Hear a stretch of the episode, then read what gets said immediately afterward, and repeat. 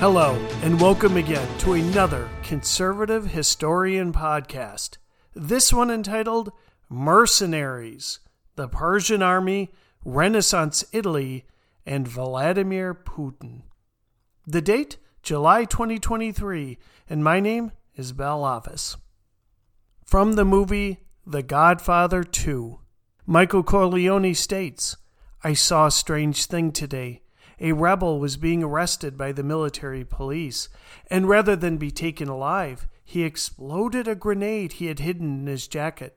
He killed himself and took a captain of the command with him. Now, soldiers are paid to fight. The rebels aren't." Hyman Roth asks, "What does that tell you?" And Michael responds, "That they could win.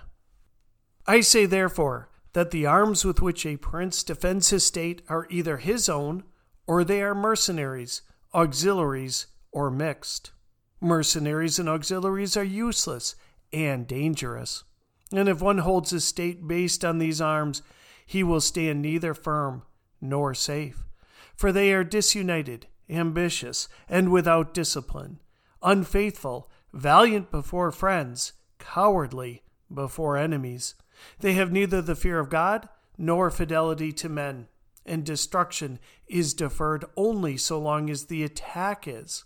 For in peace one is robbed by them, and in war by the enemy. The fact is, they have no other attraction or reason for keeping the field than a trifle of stipend, which is not sufficient to make them willing to die for you. They are ready enough to be your soldiers whilst you do not make war. But if war comes, they take themselves off or run from the foe, which I should have little trouble to prove, for the ruin of Italy has been caused by nothing else than by resting all her hopes for many years on mercenaries. And although they formerly made some display and appeared valiant amongst themselves, yet when the foreigners came, they showed what they were." Niccolò Machiavelli, from The Prince, published in 1532 CE. Part of the success of Cyrus the Great, founder of the first Persian or Achaemenid Empire, was in developing an elite corps of mounted warriors skilled at shooting arrows on horseback and deployed war chariots with blades attached to the wheels. His troops seem to have been highly motivated and well-trained, and he seems to have been able to move his armies more rapidly than enemies anticipated, even during winter, writes Christopher Beckwith in his book, The Scythian Empire. This historian places the titular peoples as the progenitor of Cyrus's forces and their success. Given the vast wealth of Persia, at some point members of the royal family, they began to dabble in hiring mercenaries. The most famous of these was Xenophon's 10,000, as chronicled in the historian Xenophon's Anabasis, the 10,000. This was a motley assortment of Greek warriors contracted by Cyrus the Younger to help oust his brother, King Artaxerxes II, from the Persian throne. In 401 BC, the Hellenic soldiers for hire, many of them hardened veterans of the Peloponnesian War, fought alongside Cyrus and his rebel army in a clash with the king's forces near modern-day Baghdad. While the 10,000 held their own in combat, Cyrus was killed in the battle, and the mercenaries' generals were double-crossed and murdered while trying to negotiate a retreat. Under pursuit from Artaxerxes II's troops and hostile natives alike, the surviving 10,000 members were forced to band together and fight their way out of enemy territory. Remember, they have to go from Baghdad, which is in modern-day Iraq, all the way to Greece. After electing Xenophon as one of their new leaders, the army of rogues embarked on a grueling 9-month odyssey that took them from the heart of Babylonia to the Greek Black Sea port at Trapezus. Despite facing constant ambushes, punishing weather, and famine, they arrived on friendly soil with nearly 3/4 of their numbers intact. Xenophon's account of the 10,000's fighting retreat has since become a classic tale of heroism, and even inspired the 1979 cult film The Warriors. Okay, at no point did the Persians yell, "Hey, Xenophon! Come out and play. If you have not seen the movie, then watch the trailer and you'll understand my phraseology there. And if you are a millennial or Gen Z, watch the movie. It will be way better than any of the latest superhero or Star Wars tripe on TV today. Some 200 years after Cyrus, when Alexander Macedon began his conquest of Persia, the first force he faced was not a Persian army, but a for-hire Greek one at the Battle of the Granicus, and it was one of his harder-fought battles. Here, though, there is some blurring of the lines. Though the Greeks at the Granicus were undoubtedly mercenaries, others under Persian King Darius III, who fought battles like the one in Issus, were technically part of the Persian Empire and therefore obligated to fight. But no one could mistake the ardor of Bactrians or Indians as comparable to that of the Persians, who were of the same ethnicity as their ruler.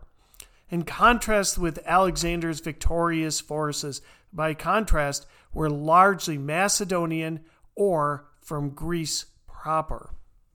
If the Persians under Darius III found mercenaries problematic as an adjunct to his core forces, medieval and Renaissance Italy farmed out the entire combat. We began this podcast with a quote from Machiavelli, who, as a member of the government of Florence, saw how a fractured Italy played into the hands of her enemies, and frankly, the Italy of that time was dominated by French kings marching from the north, or Aragonese and later Habsburg's rulers from the west. Machiavelli also saw how mercenary companies caused havoc in his country. When he was writing those words, he wasn't writing them from a philosophical point of view, but rather from real-time knowledge.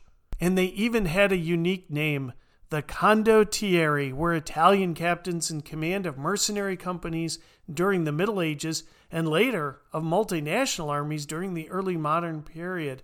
They notably served popes and other European monarchs during the Italian Wars of the Renaissance and the European Wars of Religion in the 16th century. Mostly these mercenary companies preferred to avoid pitched battles and instead focus on sieges for starving cities into submission.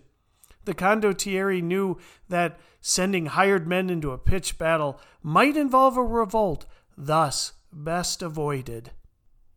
One of the first and most infamous of these groups was the White Company, a member of the so-called free companies, or bands of for-profit soldiers who conducted the lion's share of warfare in 14th and 15th century Italy. The unit first rose to prominence in the 1360s before falling under the command of Sir John Hawkwood, an Englishman who had been knighted for his service in the 100 Years' War. And one of the things I should note, it's interesting how when we look at all of these mercenary groups, how many of them seem to have formed after a big war. We had already seen that in Xenophon's case, his men largely came from the, if you will, almost the dregs and the leavings of the end of the Peloponnesian War. And what we're seeing here is after the 100 Years' War, there were these British soldiers, well, without a lot to do. One of the challenges is always after the end of a big war, you have all of these soldiers, and some of them, well, they get a taste for it. With Hawkwood at the helm, the White Company became known as one of Italy's most elite mercenary armies. Its troops, well, really, not just English, kind of a cultural hodgepodge of English, German, Breton, from Brittany, and Hungarian adventurers were renowned for their skill with the longbow and the lance, and they terrified opponents with their lightning-quick surprise attacks and willingness to do battle during harsh weather or even at night. Hawkwood and his company fought under several banners, often, and I love this, here is the core of the mercenary, often changing sides and exploiting shifting alliances for his personal benefit. He was known for exploiting both sides of a conflict, accepting a contract from one side, demanding payment from the other, to not attack them, and then changing sides and keeping payment from both, or even accepting bribes not to work with the enemy. I love that. So just to be clear, you hire Hawkwood, great, very clear, he's going to fight by war. The problem is he's going to go talk to the other company and maybe cut a deal, or worse, to the other guy who hired the other company to cut a deal to not attack. I love this guy. Nonetheless, Hawkwood was, well, very successful, which is really weird. He was a popular condottieri at the head of a disciplined company. One of Hawkwood's secrets, though, was that he did maintain control over his men. And one of the reasons that George R. R. Martin's Game of Thrones is so compelling is that, as the author freely admits, he bases so much of his narrative on historical figures, events, and in this case, actual companies.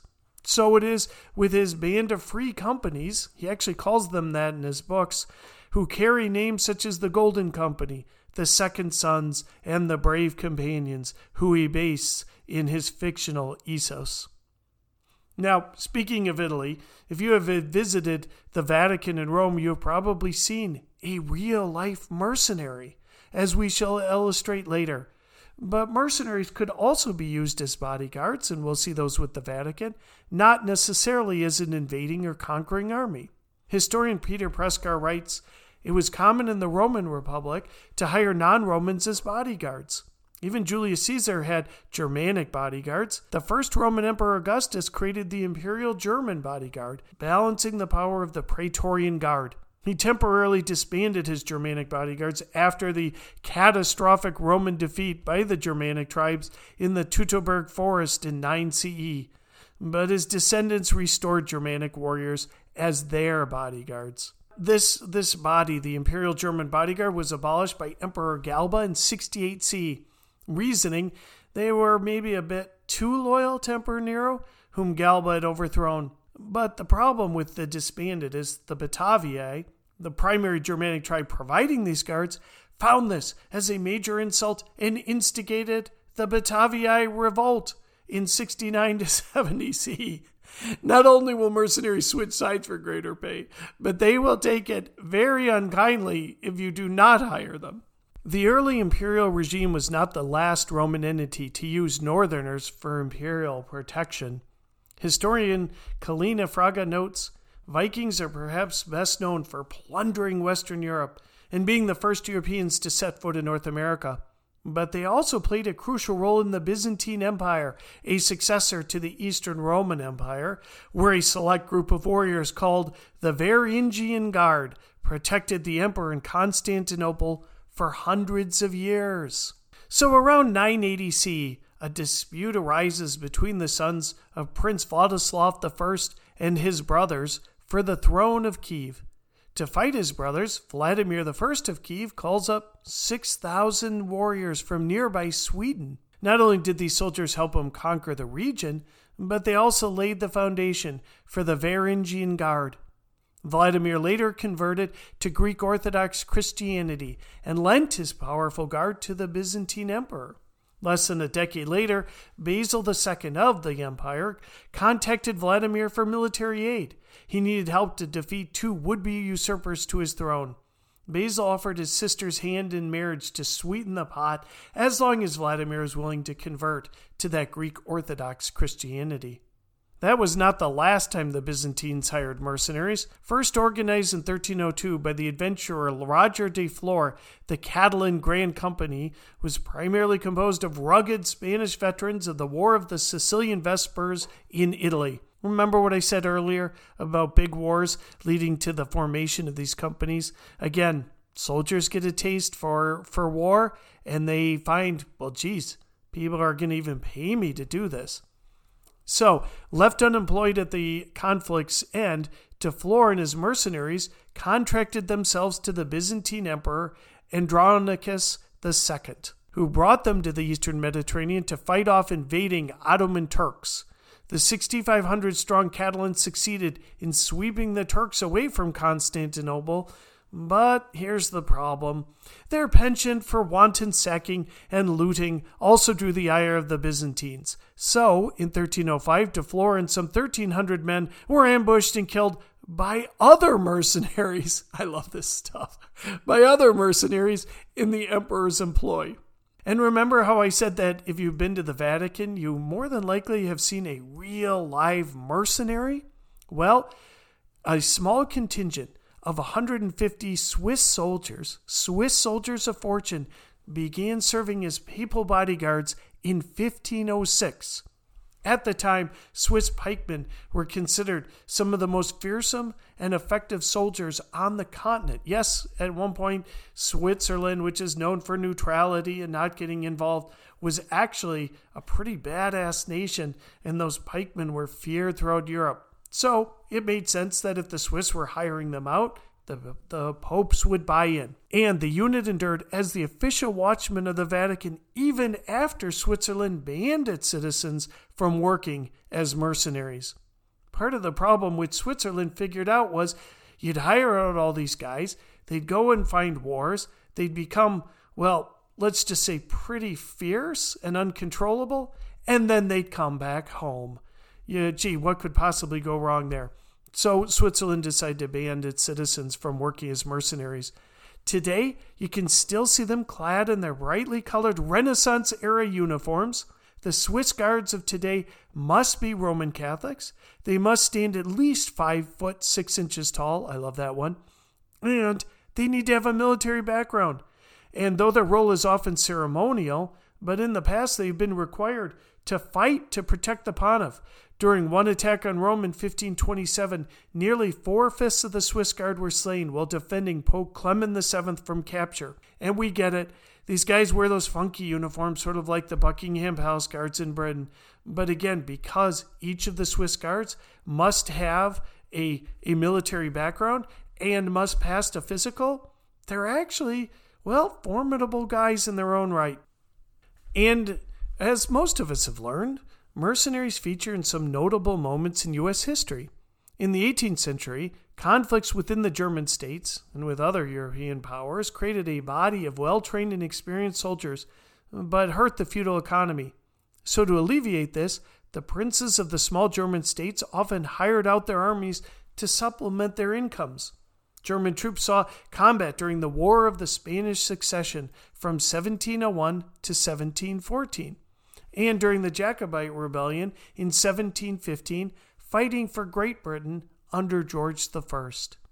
And perhaps the best example of the peculiarities of the German states, I love, again, more fun with mercenaries, during the War for the Austrian Succession, which lasted from 1740 to 1748, German troops fought on both sides, some hired by Great Britain and others by France.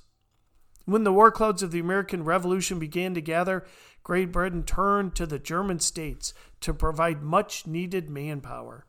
After the 7 Years' War, Britain demobilized to alleviate the massive debt caused by the war, and many of these budget cuts came from the army to maintain that powerful navy that Britain realized it needed to protect its empire. When the revolution began, Britain needed trained soldiers to fight North America and throughout the empire, and therefore, well, who's already trained? We could recruit a bunch of English guys and spend a year figuring out how to train them and get them over there, or we could just bring in the Germans. In North America, the German troops are often called Hessian mercenaries, but this is somewhat inaccurate. Now, Great Britain hired 34,000 of these German soldiers, of which more than half, 18,000, were from the Principality of Hesse Cassel. And the problem is this resulted in all German soldiers being generalized as Hessians. There was many German states upon which these soldiers emanated. In this case, the term mercenary is not exactly accurate. In the modern sense, mercenary implies a soldier for hire who makes a large amount of money from their service. But the German soldiers had no choice. They were still in the army of their prince, who had decided to rent their services to a foreign power without the individual soldier's approval. While the German troops were well paid, they received no bonuses for service with Great Britain. As I have written many times, troops often do not fight for ideals. And as we have seen, one of the things they do fight for is pay. The one thing they almost always fight for is each other, the man next to them.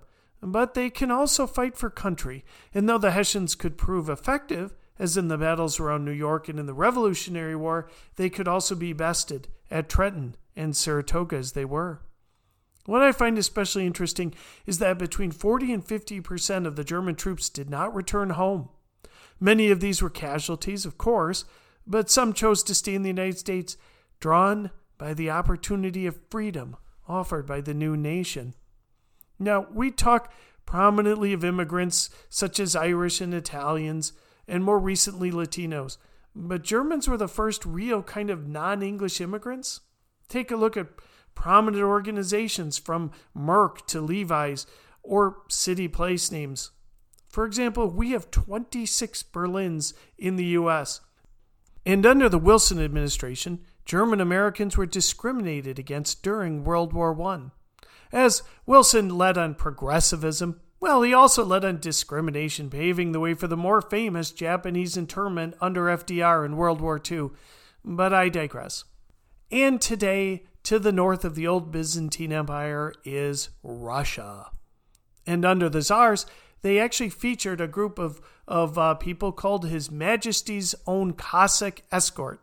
At the Battle of Leipzig in the Napoleonic Wars, soldiers from this regiment saved then-Emperor Alexander I of Russia from being captured by French forces under Napoleon Bonaparte. But technically, were the Cossacks really mercenaries, as they were part of the Russian Empire at the time? Well, this is the same kind of blurring of lines we see with auxiliaries summoned by the Persian great kings to serve in the Achaemenid times. And with our introduction to Russia, let us now talk about mercenaries, not in faraway times like medieval Italy, but last week in Russia. The Wagner Group was first identified in 2014 when it started backing pro-Russian separatist forces in eastern Ukraine. It is thought to have helped Russia annex Crimea in the same year. Wagner forces have also been active in Africa and the Middle East. Now, before the general war in Ukraine, which began in February of 2022, Wagner was believed to have only about 5,000 fighters, primarily veterans of Russia's elite regiments and special forces. So it's kind of a tough guy group. However, its numbers have grown considerably. How? By recruiting prison inmates from Russia for frontline combat.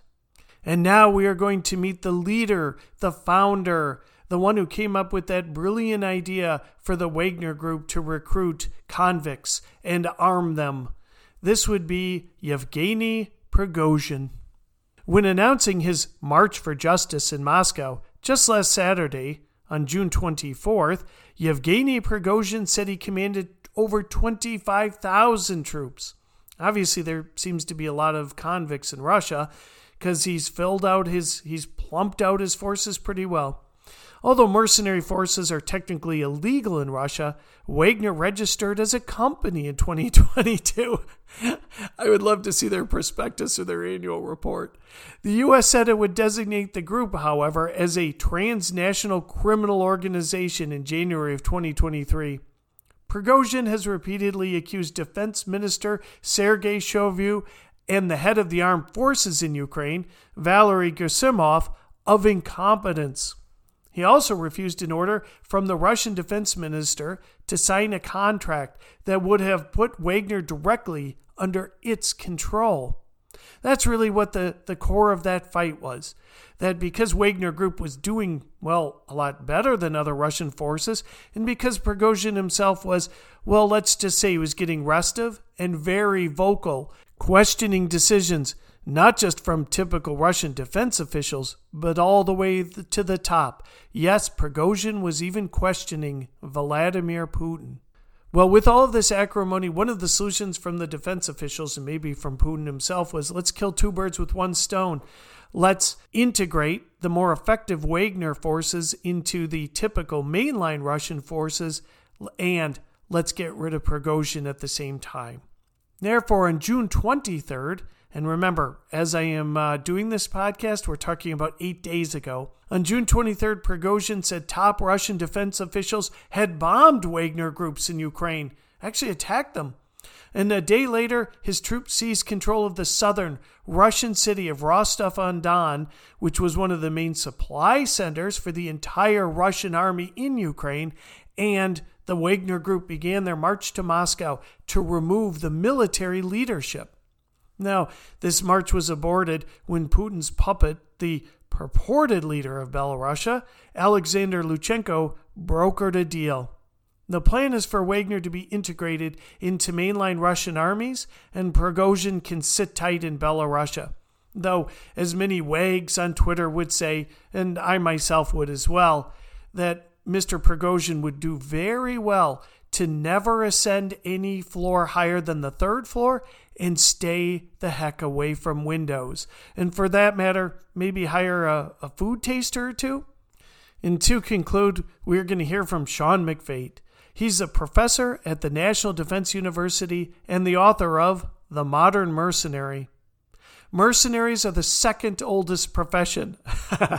And there's a long history of mercenaries turning on their masters. This is indeed the problem of nation states hiring mercenaries. The problem of private warfare is control and accountability, and you have very little of it, especially in a combat zone. This is a lesson known by Machiavelli and now being learned by Putin as well. Thank you for listening to this latest Conservative Historian podcast, and please check out all of our podcasts. And on September 1st, keep looking for some new information and new content from the Conservative Historian. This is Bel Avis. Thank you.